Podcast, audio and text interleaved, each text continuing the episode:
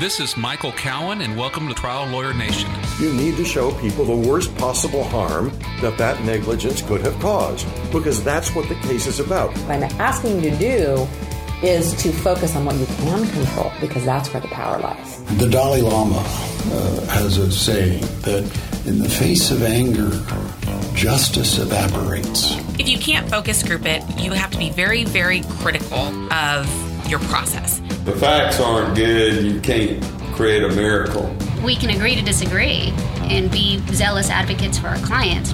Quit worrying about looking perfect. You're not going to. That'll come in time, but you can still be an effective litigator. Welcome to the award winning podcast Trial Lawyer Nation, your source to win bigger verdicts, get more cases, and manage your law firm. And now, here's your host, noteworthy author, sought after speaker, and renowned trial lawyer, Michael Cowen. Today on Trial Lawyer Nation, we have attorney Dorothy Clay Sims and Dr. Oregon Hunter. Uh, how are y'all doing today? Really good. Uh, tell me a little bit uh, about yourselves. I mean, we have a doctor and a lawyer both. It's the first time we've had a medical doctor on. So Dr. Hunter here is a, a, board certified in physical medicine and rehabilitation, and he had a practice where he treated traumatic brain injuries, psychiatric conditions, and spinal conditions for how many years? 40? Uh, from 84 on. Okay. 2000, uh, what, 15? So. He ran a brain injury clinic, and um, when we first, uh, we're married, and when we first started dating, he actually was the defense expert on one of my clients, and that was the ugliest deposition in the history of that county. it was awful. For uh, we we just kind of went went at it, but um, his practice is unusual because what he does is he watches videotapes of defense medical exams that are done throughout the nation, and then he generates a, a chart of everything the defense expert lied about like I just was looking at one of the projects he did today, and he said, you know, the the he takes a quote out of the report. There's no damage to the shoulder. It was a normal appearance. And then he puts in the chart. They never looked at the shoulder. The patient was never gowned and never took their shirt off. Oh wow! Um, so I use him for those charts. Other lawyers use him directly through my firm, and uh, they use that for cross examination. He decided to research what percentage of the time the doctors lie or misrepresent what really goes on. So he went back over 20 cases that he had um, to see what percentage of the time they misrepresented what they did in the first place or the test results, and what percentage of the time did they misrepresent knowing they were being recorded. Well, sad to say, it was hundred percent of the cases. insane. yeah, yeah, yeah. And I really want to get in, in, a little bit. I really want to get into that study because uh, it was just mind blowing. Uh, Dorothy was nice enough to circulate it around when it got published, and it was just mind blowing for me to read it. Uh, you know, you always, you know, I guess I, I just still after twenty something years have some rose colored glasses from time to time, and I just don't want to believe how bad it is in the real world. Uh, but it's bad out there. It's worse than we realize. Unbelievable. And, Dorothy, uh, you know, you you've helped me on some cases, uh, uncover some stuff on some on defendants experts, and you know, I appreciate you the help you've given us. Uh, but I'm just kind of curious. You know, you've de- actually written the book uh, exposing deceptive defense doctors, which is kind of if you have a doctor on their side, is the Bible that you need to get to figure out, you know, how to how to how they cheat and how they lie what got you interested in this to begin with? Well, you know, uh, I had a, I used to have a very large work comp practice in North Central Florida. I had a large firm, a, a large number of employees, and um, I noticed a pattern. About sixty of our clients were found to be malingerers by this one doctor, and he was Harvard educated, very smooth, and he was given the same test, and it was the MMPI, the Minnesota Multiphasic Personality Inventory. So Dr. Hunter, my husband, was going to the Mayo Clinic and he was going to be doing he was going to be administering some board certification tests and i knew dr butcher who created the test was in minneapolis so i reached out to him and said hey will you come hang out with me at the airport i just want to go over this test with you and god bless him he did he didn't charge me he spent half the day he interpreted my own mmpi and when he explained the test to me i realized oh my God, they've been lying all along. This witness clearly misrepresented what took place. In fact, Dr. Butcher signed an affidavit on that case saying it, if that doctor had been a student, he would have flunked him. Oh, and wow. so I realized, you know, oh my God, it's worse than what we thought. And so I decided to take other tests and create and reach out to the creators of these other tests to see how they were being manipulated. And then one day I came home and I told my husband, I said, I want to just cross examine doctors and I'm probably not going to make any money in it. And he said, do it. And so I started showing up at depositions where no one knew me, including the plaintiff's lawyer. The court reporter knew enough to call me and say, Dr. So and so is being deposed. I'd show up. I'd say, I'm going to take the depo. And they're like, Who the hell are you? um, but ultimately, I ended up doing that. Um, and so it, it got bigger and bigger. And then David Ball started calling me at home at night and yelling at me saying, uh, David Ball, the, the jury Yeah. consultant, saying, You've got to write a book, damn it, you've got to do it. And I kept saying, I hate writing. And finally, I, I said, If you quit yelling at me, if I write it, will, will that work? And he said, Yeah, I'll stop. So I started writing the book, and it basically was years and years worth of various types of misrepresentations that these people did. And in the process, I began to research the backgrounds of the doctors. And my office manager at the time was a young man named Andrew Zimmerman. Andrew's very smart. He said, I'll work for you for one year. And then at the end of the year, he said, Look, I want to go out and compete with you. I want to research these expert witnesses and get their backgrounds because I think that they're lying about even their degrees. And I said, Do it. Great. Because I didn't like that part of it. So he created a company. He's got a bazillion employees now. It's called ZS Information Group, and they do deep dives on defense experts. And in fact, I use them now. And recently we got a report from them where they said the defense expert didn't have the degree he said he did. And ultimately, he admitted in deposition that he bought it online and the university never heard of him. Oh, wow. And that happens 40% of the time. 40% of the time. 40% of the time. Misrepresentations are buying online. well, I don't know, but misrepresentations. Uh, it's more prevalent if somebody has a non MD because the states vet MDs better. But PhDs, master's levels, it's shocking. One guy said he had a PhD in psychology. It was PE. Oops. well, you know. Yeah, right. And one of the things we also do, which I encourage lawyers to do, is you write for the state file on every witness. We had one witness that was used by the defense a lot, and we got the state file. And there was a little handwritten note. You have to read every page. It said the witness that, that the doctor was fired for stealing for the from the poor patient's medical fund to pay for. Can you guess? Drugs or women? Women, prostitutes. and I asked him about it. He got up, walked out, never came back. Oops. Wow. Another guy uh, was arrested for urinating on his wife, not once, but twice. Yeah. How do you find this stuff? Well, what we started doing is actually writing for uh, criminal records from the police department on the witnesses. And we're finding, oh my God, this stuff is crazy. Another witness in Florida, when we did that, we found out that he assaulted a videographer. He jumped across a table and tried to assault a, a, a plaintiff's doctor who had a cardiac condition. Um, very, very strange stuff out there. It's, it's pretty shocking. We now go on mugshots.com, and that's how we determined that one witness was arrested for trying to smuggle cocaine on an airplane right after 911 when security was at its greatest. And he said, Oh shit, I'll throw it away. oh, that fixes everything. Yeah. Fine, no problem.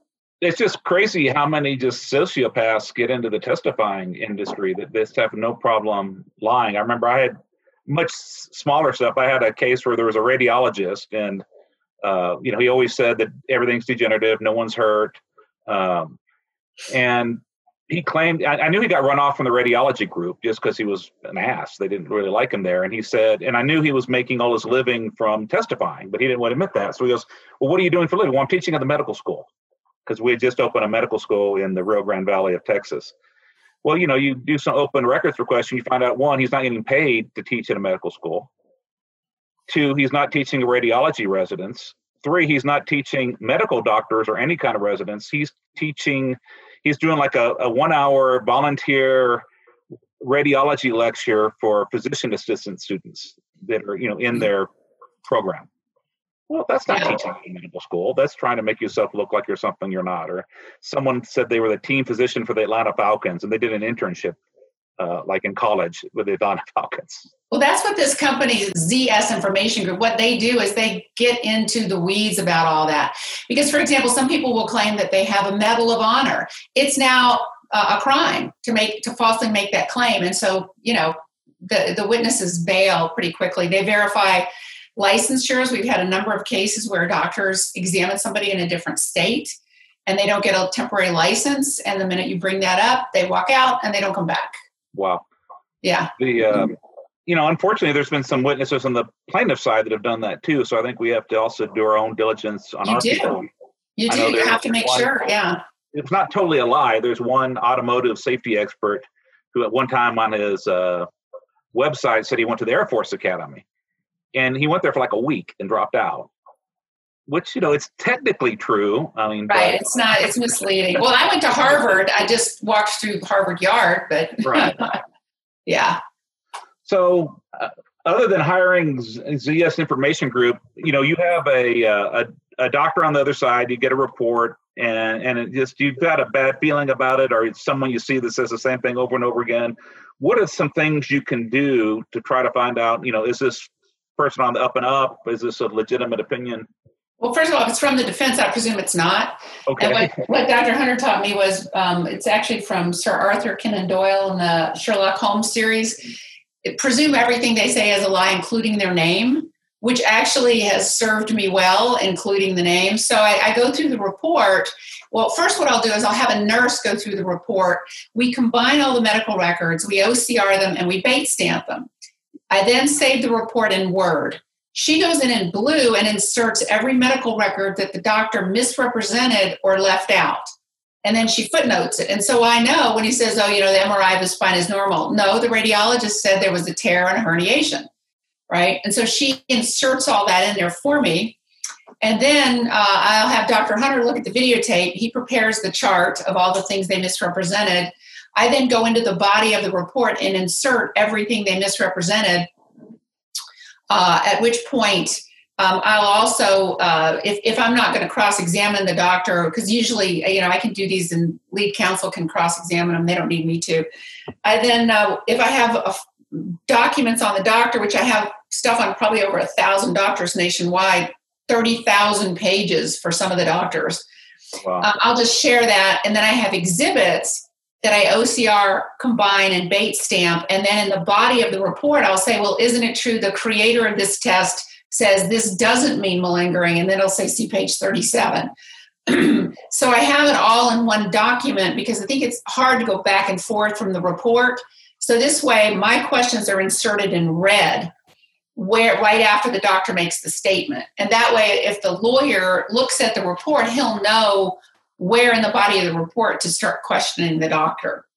Yeah, and I found that it's like on, on the background. You've been really nice about sharing things, but I think it's sometimes more economical to pay you to get the review you've already done of the thirty thousand pages than to try to spend my time and read the thirty thousand pages myself. Even if you're nice enough to just share them. My goal is to give it away because I think when we're all, you know, when we share this, and if and people now start just sending me depos of people I've never heard of, and I just start a bank, and then someone else asks about it, and I Dropbox it to them. And if someone wants to get a hold of you, what's the, uh, to try to ask about whether you have something on a particular expert? What's the best way to contact you? Just email me. It's my initials D like dog, C like Clay, S like Sam at my name, Dorothy Clay Sims, D O R O T H Y C L A Y S I M S dot com. Now you mentioned, you know, the you all review the videotapes when the defense does a medical exam. Um, Uh huh. Uh huh. Now in Florida, you have a right to videotape the exams. Is that That is correct. Yeah, that's correct. for those of us that are in states that don't have that as a right? Um, in fact, in Texas, I found an unpublished case that actually said it was uh, without some kind of evidentiary showing, it was a abuse of discretion to order an exam videotaped. Here's what I would do in Texas uh, I would file a motion to prohibit the defense from secretly recording my client. At which point they file a response and pleading they have the right to record a witness, they have the right to videotape a witness, etc. At which point uh, we then use their argument when we filed a motion to videotape the defense expert. The reality is, and I'm working actually on a law review article on this topic with a doctor and some other attorneys. The reality is that you now know in Texas, because of Dr. Hunter's work, that, a, that all of the people, even knowing they were videotaped, still lie. SEAK, S-E-A-K, is an organization that, that trains expert witnesses. They've documented that defense experts get paid more than plaintiffs. Therefore, they have more motivation to misrepresent things. Now, in this current environment, Americans are videotaped without their knowledge or consent some 50 times a day to say that a defense expert gets more protection than someone walking across the street is ridiculous, especially if you don't have the giant camera, the tripod. You just send somebody in with an iPhone and a charger cord and say, just use your iPhone. It's not disruptive. The only downside is if the doctor's planning on lying. So, um, I mean, and, and frankly, in Texas, you can secretly record people without telling them. I think that that has some negative ethical consequences, and I don't recommend it um, at all.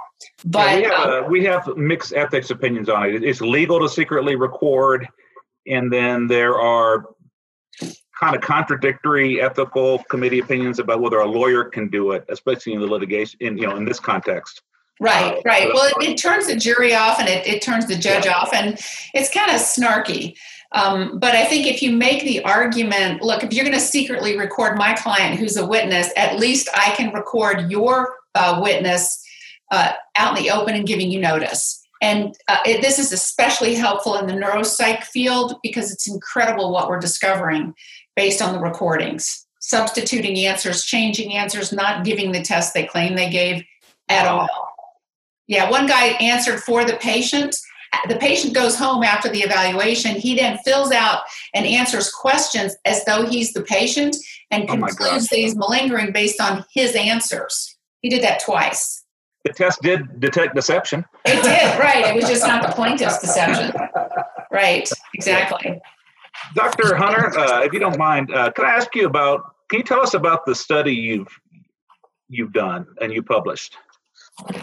Well, if you look at the reports, uh, the, the defense uh, uh, physicians, and, and you take the report at the face value, the, the doctor may say the patient uh, walked with a normal gait. I checked the strength and it was normal, and the arms and the legs, and the sensation was normal, and the reflexes were normal.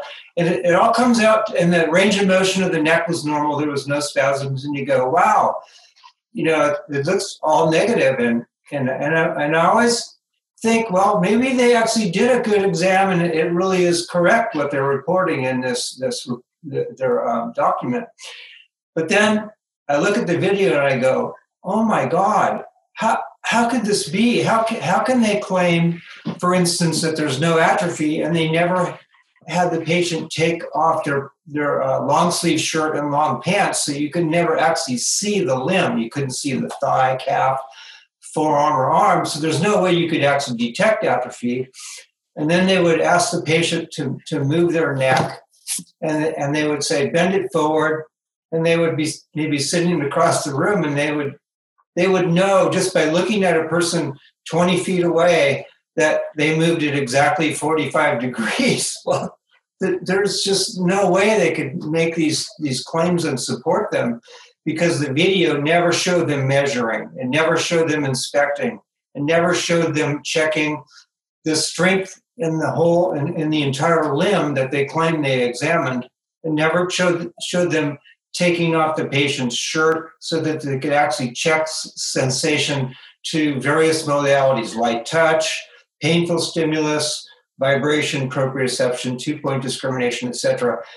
Because the limb was never exposed for them to examine it. So when they claim, well, the, the sensation was normal in all the dermatomes, well, it's just not supported by the video. So I go, how could this be? And so I thought, well, maybe is it every single one of them? And so I, I went back and I've done, I don't know, a couple hundred cases now that I've reviewed. And I went back and I looked at 20 consecutive cases from over approximately a three month period of time. This is from probably 2018. I looked at the cases. And and I looked at I picked up uh, several criteria that are of the uh, categories I was examining. Did, did they uh, did they ask the patient to put on a medical examination gown so they could actually look at the, the spine, look at the tissue? Did they measure strength in all the muscle groups that they're claiming are normal? Did they actually perform a sensation examination based on standard technique using a, a painful stimulus, light touch, you know, all the dermatomes or peripheral nerves? And so I went through these different criteria, and then I, I, I looked to see whether they met them, and and no criteria did they did they meet them. I mean, the most blatant, horrible example is they would say the peripheral pulses were normal. Well, how do you check a peripheral pulse? Well, you have to at, at the wrist, you have to be able to put your finger over the radial artery, and for instance here, and then and the foot, you need to be able to have the foot exposed so that you can palpate on top of the foot or the side. this is radio, Dorothy. So our, our podcast. Okay, well, just for your information. So Dorothy on us her arm and foot. Dr. Hunter was demonstrating on on our Zoom call. Uh. so so you need to be able to expose the, the tissue so that you can actually palpate. And if the doctor never had them take their shoe and sock off, there's really no way that you could do that. And so it's just it's just shockingly bad conclusions. And and then many of the doctors use templates so that because they, they i guess they must be in a hurry because they, they don't read the report and the templates they don't make any sense because perhaps the patient was there for a neck evaluation and they examined something to do with the abdomen. Well, what does that do with right. the neck? What is an orthopedist poking around the abdomen for? Here, uh, here's a great example of that. We got a report that said the pulses in the lower extremities were normal at the ankles, right? The only there was one slight problem. The client was an amputee. He didn't have a, a oh leg. And so, right? so if you if you actually read your report, you you pick that up. So most of the time, these are you know they're they're dictated or they, they check them off and they're already on a template, and they never go back and actually look at it because the templates are just a template, and so they don't correct it. And so so then they sign it and says this report is accurate and correct. Well, they they it's I, I, they can't support that. So it turns out that everything they do has a question as to whether it's valid because everything that you look at is not. So then everything looks bad. And, and it's just it's just awful because you know here in medicine we were trained to be ethical, thorough, and in a forensic evaluation it, you ought to be able to step up your game because I mean, somebody's life and and and recovery depends on you doing an accurate ethical job that you actually did what you said you did and these doctors when they were in their training in medical school and their internship and residency i know they learned how to do it correctly because they would not have been able to pass. And so maybe they've forgotten how to do these these evaluations, or maybe they just don't care anymore, or maybe they're so jaded that they they just willfully uh, misrepresent. For whatever reason, they're no longer meeting the standards that you would expect them to to meet as a physician, as a licensed physician, and it's just for me, it's really sad, and it makes me angry and I, I just can't understand how they're able to, maintain this and sleep at night. It's just it's awful. You know, you mentioned something. So how can they sleep at night? And that's a very good point because Michael, it, it dovetails into what you said earlier. If somebody's a sociopath, um, if they're a sociopath, then you can't really trust what they're saying, right? Um, they don't have any compunction. They have no problem exaggerating or actually lying uh, and they're very good at it. They're very smooth, and it's, it's, so the best way to catch a sociopath is on the facts because they never really pay attention to the facts. Right. And if you you know if you set them up in the deposition, doctor, why does it matter that the Romberg was normal? Oh, it's a very big deal. It rules out injury. Then in trial, you point out uh, you never did it right? But you got to do it this a certain way because lawyers that jump into this and say, "Oh wow, this is great, doctor, you lied, you didn't do this test," they'll make something up and say, oh, well, this is a different way to do it. So you right. have to establish in the deposition, oh, so, you know, you stand there with your feet together, your hands down. That's the um, Romberg, right? Romberg, yeah. Yeah. Um, and you establish in the deposition that's how it's supposed to be done, and then in trial you show that they didn't do it because it's really tough if they're a sociopath, and I think a lot of them are. Yeah, and that's the problem. Sociopaths is they don't get, they don't sweat, they don't get upset, they Right. don't react because they they just they don't have normal human reactions because they just don't care. Um, and so- Exactly right. They're not worried about they don't. You know exactly. and that's why they make such great witnesses because they Yep. they look they look good and they look credible even though they're just lying out their teeth. Right. Exactly. Each year, the law firm of Cowen Rodriguez Peacock pays millions of dollars in co counsel fees to attorneys nationwide on trucking and company vehicle cases. If you have a case involving death or catastrophic injuries and would like to partner with our firm, please contact us. We have experience finding potential defendants that other firms miss, and we've added millions of dollars to cases by finding these sources of recovery. If you have a catastrophic injury or death case where the policy limits appear to be insufficient, give us a call. If we can find another defendant, we can partner on the case. And if we can't, then we won't ask for any of the fees. You can reach Delisi Friday by calling 210 941 1301 or send an email to podcast at triallawyernation.com. She will coordinate a time for Michael Cowen to speak with you in person or by phone to discuss the case in detail. And now, back to the show. I want to make a comment about the video. We can look at reports, we can look at transcripts of evaluations, but the key is you, you really need to be able to look at the video. And to me, an example would be if, if there was a car that was damaged and you wanted an engineer to go out and look at the car and, and evaluate the, what, what was left of the vehicle that had been through a crash and was damaged and then they wouldn't allow any kind of recording of video of what the uh, examiner actually looked at. So then the examiner would go to trial and say, "This is what I saw," and there'd be no way to, to know whether that was actually correct or not. Mm, To me, that's the same way a physical examination is. if a doctor's going to do a physical examination, in, in, in my case, it's orthopedic and neurologic examinations that we focus on. If there's no way to know whether the doctor actually examined the patient and did the test, and there are standards for how these tests are done, if we can't show that they did them the way that we we all have agreed to in medicine, that this is the standard technique for evaluating sensation, for instance, that they can't support their findings. And so the key really is the video. And, and I know that that is, is going to turn eventually because if, if the courts and the legislature understands that there is there's a fraud uh, occurring to this magnitude that there is no way that the, the videos are going to be able to be kept out of evidence and it will, it will the, the corner the, it, it'll turn the tide will turn and it will allow to have transparency is really what we're looking for here and it'll eventually come but i guess it's going to be difficult because in some states, as, as we've discussed earlier, it's just really difficult to, to get that information out there because it's not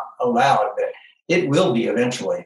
Yeah, I think part of it is, and I think your paper it was a really really important first step of your article. Uh, is educating our judges because you know the defense always argues well the plaintiff doctors didn't video the treating doctors didn't videotape their exams so we just want an even playing field you know assuming that doctors that actually have a physician patient relationship that could be sued or grievous to medical board if they screw up you know would have the same motive to misrepresent things Well, Uh, one, one, one response for that is if you advise defense, oh, I'm going to send my client to Dr. Smith for a plaintiff's eval, and you tell your client you'll probably be videotaped going there and coming home, but then you can say, look, I advised defense counsel when my client was going to see this particular doctor, and he never asked to videotape. I would have let him do it. So it's Yep. his fault that there's not an even playing ground, right? yep that's a good idea Well, the uh, plaintiff's doctors ought to be able to be doing a superlative job as well. If they can't support their opinions, then then their testimony should be stricken. So, so And I, I worry about some of them too. I'm not so. That, that's the problem is you know we don't always have control over who our clients see and because of you know like i, I practice in communities uh, that are very very poor uh, you know so the majority of patients are are on medicaid or some similar formula the reimbursement rates are very low and, and doctors tend to have fairly short visits uh, and fairly short Right. exams and so you know, when I read your paper, you know, a lot of what I just call the slop, the well, they didn't have put a, a gown on, that they rushed through the exam. I don't like that, but it, it wasn't as shocking to me. But what was absolutely jaw dropping for me was when there were abnormal findings, findings that would support the plaintiff's injury, that they were either misrepresented or omitted. Can you tell me a little bit more about that? Well, uh, if if they didn't look for atrophy and they didn't measure for atrophy, then they wouldn't find atrophy. Right. So you, that'd be one way, and another way would be um, if, if, they um, they claim the cranial nerves were normal, and this is uh, unfortunately a frequent uh, a frequent sentence I read under neurologic examination. Cranial nerves two through twelve were normal, or one through twelve or, or were grossly normal or WNL. Well, if you ever see that word WNL, really you have to interpret it as we never looked. or if they say grossly, anytime the word grossly is used in, as a term for description, it, it means that they didn't check. So we're having this discussion today, and I'm assuming your hearing is grossly normal. what doesn't really mean anything. I don't. You don't need to send somebody to a, a neurologist to, to, to check that. A neurologist ought to be checking carefully, ear by ear, using a masking technique so that one ear is covered. This, the same thing with vision. Each, each cranial nerve has a series of tests that should be performed, and if they're not, you cannot claim that it's normal. You can claim that it's grossly normal, but that means absolutely nothing. Yeah. Are you available? I mean, uh, to you know, give affidavits or testimony in support of the need for uh, videotaping exams? You know, in the in what your research has shown on individual cases, or yeah, on individual cases. Well, I've, I've, sort of not. I work for a law firm now, right? I'm an right. employee of a law firm, so eh, you know, I, am not sure I would ha- have the kind of independent credibility when I work for a plaintiff law firm. But right. I, that being said, I could talk about the concept of it, but individual yeah, we, cases is a problem, I think. Yeah, we, well, because we've got the article. I just didn't know, you know, that was something. I would like, yeah, I'd like you to consider an affidavit, not about because what he doesn't want to, he doesn't practice medicine, right? Yeah. Um, but an affidavit like that would not be the practice of medicine. It would just be your observation as you reviewed videos. You're not practicing medicine, you're not diagnosing someone, you're not evaluating someone, but you're reviewing the videos and you're looking at the tapes and the report and documenting the misrepresentations. Yeah, because I'm not talking about a, a, tape in an in an individual case. What. I'm talking he, about he's is talking about for a motion to compel videotaping. Right. Oh, yeah, that's not, that's not a problem because I believe that, and it's not an individual case. So yes. Right. What are some other things, Dorothy, that you all have seen uh, that we need to look out for, uh, where they're trying to pull the wool over our eyes? Oh, well, this just happened recently. Um, I, I, now tell plaintiffs' lawyers when you have a, a, scan, this was a brain scan, you have your own expert give you the slice, which takes two seconds. They can pull the slice out that clearly shows the damage, put an arrow to where it is, and identify the series and slice and what structure you're looking at, right? The reason for this is we got a report. This actually happened twice recently we get a report from the defense expert where he has embedded in the body of the report images from the brain scan and he says there's no atrophy in between these two scans. Well atrophy is how you can prove tbi brain injury. So i looked at the scans and i thought i'm sure I, I didn't trust this doctor at all. I have he's somebody i have unbelievable amount of stuff on. Um, and so i presumed that it was a lie just because it was him I go in to the scan, I pull up the same series and slice, not even close. Not he pulled, he identified something as slice 13 when slice 13 did not look anything like that. And uh, he pulled the slice, the uh, some of the other slices that don't show the damage, and he avoided the slices that did. So if they claim something's normal, the first thing we do is we say, Do you deny that there's clearer slices in this scan that do show the damage? And because they don't really spend a lot of time looking at the scan, they're too worried to disagree. So they've so far always said, Yes, there are better images. I just didn't pull them. I pulled the one that doesn't show the damage. Um, the other thing that that radiologists do, you can white out a tumor, you can white out all kinds of things. Um, the defense radiologist will say there's a herniated disc, but it's not traumatic. Well, according to the literature, you can't determine whether a disc is traumatic or not because you can have pre existing arthritis. But that doesn't mean you also have a herniated disc. The defense will always say, well, they had pre existing arthritis, therefore the disc is, hern- is old.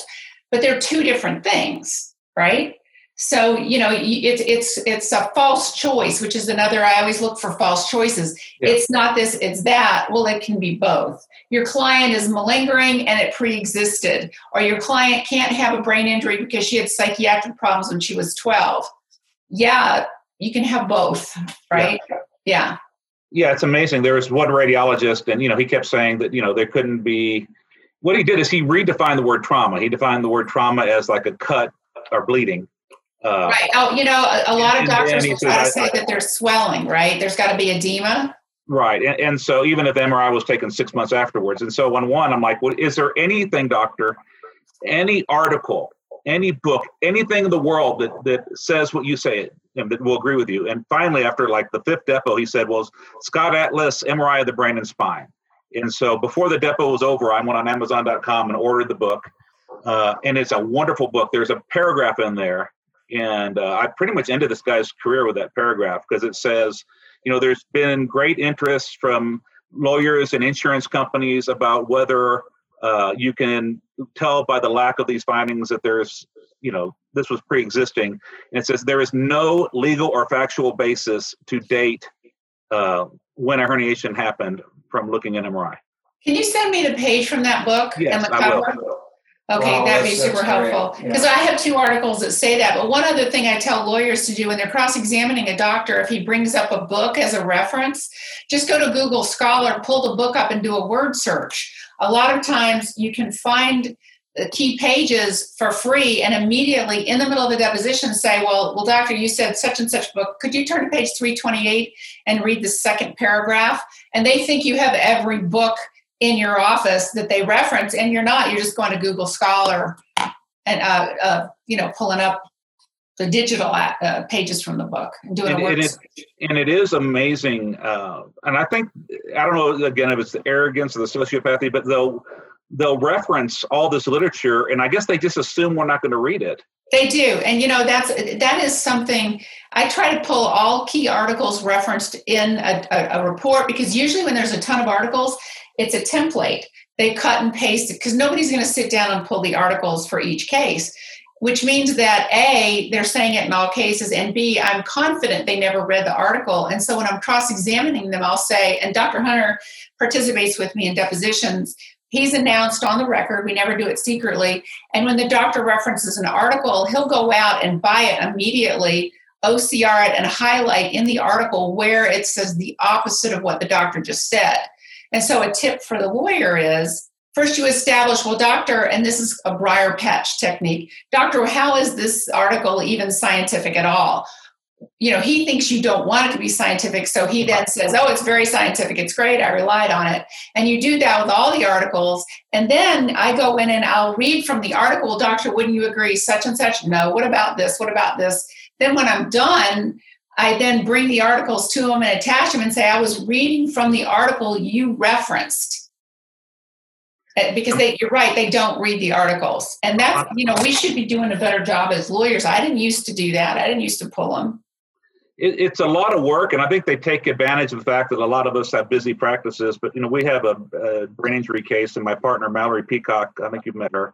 Uh, she pulled the articles and she found over 30 of the articles the doctor referenced actually said the opposite of what she uh, referenced them for and actually supported our position and not hers. Yeah, that's perfect because you can count on them just being lazy. Yeah. Yeah. Thank you to everyone who attended Cowen's Big Rig Boot Camp in August. We had an excellent virtual turnout this year and are already thinking of how we can continue to raise that bar for next year. If you'd like to attend virtually in 2021, be sure to mark May 20th, 2021 on your calendar now and save the date. To stay updated with details as they become available, Visit bigrigbootcamp.com and sign up for our mailing list. And now, back to the show. So, Dorothy, what are some other things you found that really have been helpful when you're deposing these uh, deceptive uh, defense witnesses? One thing is, I like to have the plaintiff present because, especially if the doctor is saying the patient is a liar, I'll put the patient right next to the doctor. I'll get there early and I'll, i can always figure out where the doctor needs to sit because it's an ego thing, it's at the head of the table. I put the patient next to the doctor, and then the doctor will come in and say, He can't be there. Well, yes, he can uh, doctor, I'd like you to look at Mr. Jones and tell him to his face that he's a liar because that's what you're testifying to. And when you do this by video, they get very agitated. And I had one woman who was a wreck from a brain injury, and she's just like this. Her hair wasn't combed, she looked a mess.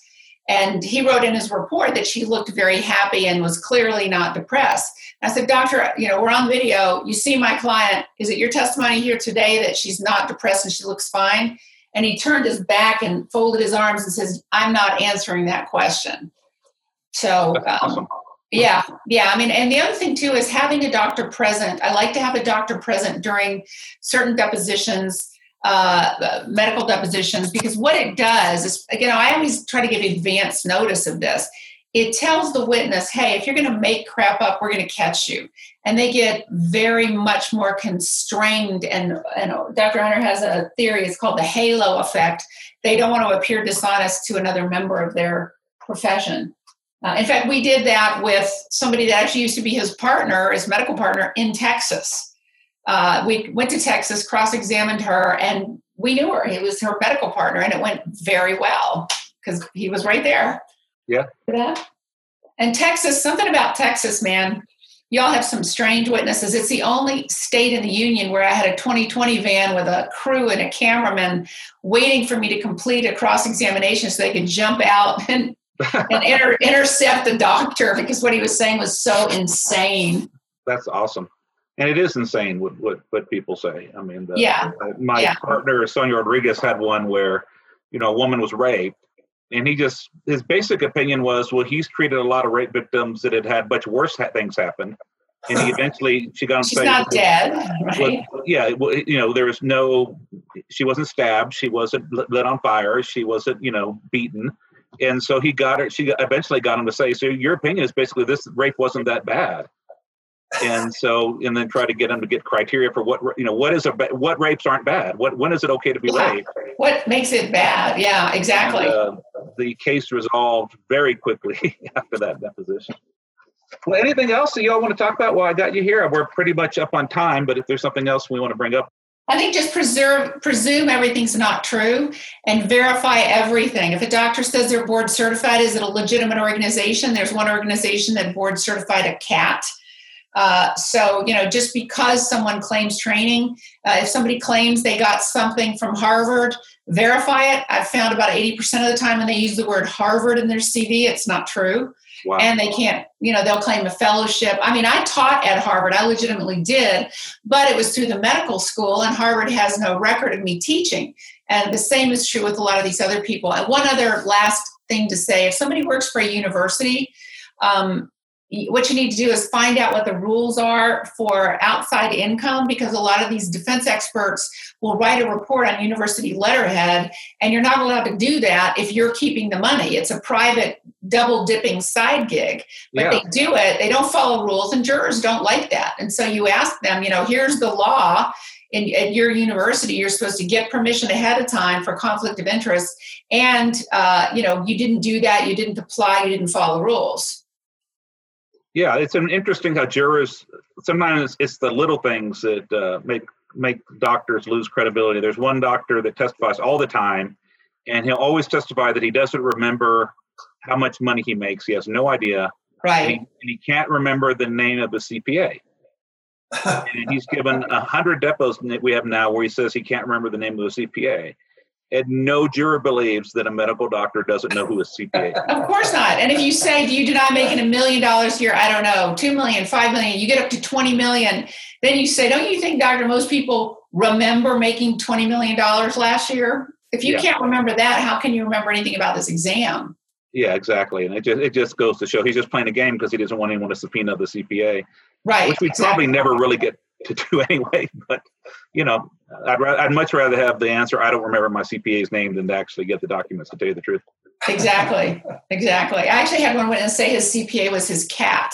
Oh wow, that's awesome. This is a guy that had a medical degree and, and was a doctor. He was legitimately a doctor at Johns Hopkins. Turns out he never went to medical school.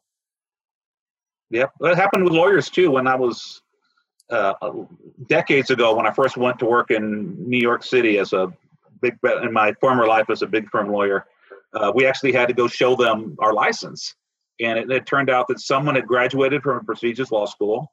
They got a job at a big law firm. They made partner. They were working on all these multi-million dollar corporate deals, and they had never passed the bar.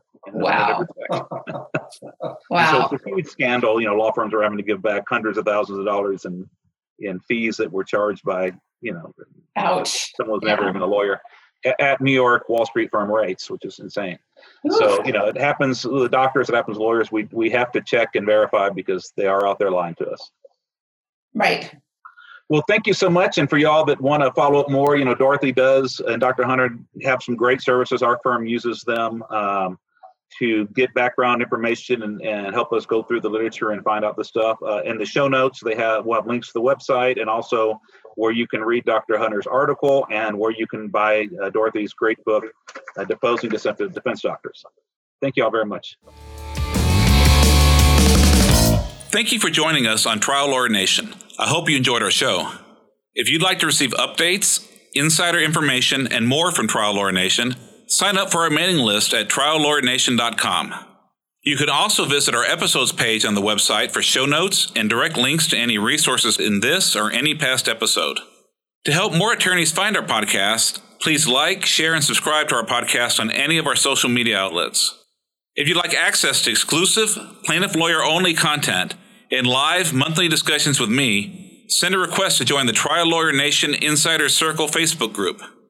Thanks again for tuning in. I look forward to having you with us next time on Trial Lawyer Nation. Each year, the law firm of Cowen Rodriguez Peacock pays millions of dollars in co counsel fees to attorneys nationwide on trucking and company vehicle cases. If you have a case involving death or catastrophic injuries and would like to partner with our firm, please contact us. We have experience finding potential defendants that other firms miss, and we've added millions of dollars to cases by finding these sources of recovery. If you have a catastrophic injury or death case where the policy limits appear to be insufficient, give us a call. If we can find another defendant, we can partner on the case. And if we can't, then we won't ask for any of the fees you can reach DeLisi Friday by calling 210 941 1301 or send an email to podcast at triallawyernation.com. She will coordinate a time for Michael Cowen to speak with you in person or by phone to discuss the case in detail. This podcast has been hosted by Michael Cowen and is not intended to, nor does it create the attorney client privilege between our hosts, guests, or contributors and any listener for any reason. Content from the podcast is not to be interpreted as legal advice. All thoughts and opinions expressed herein are only those from which they came.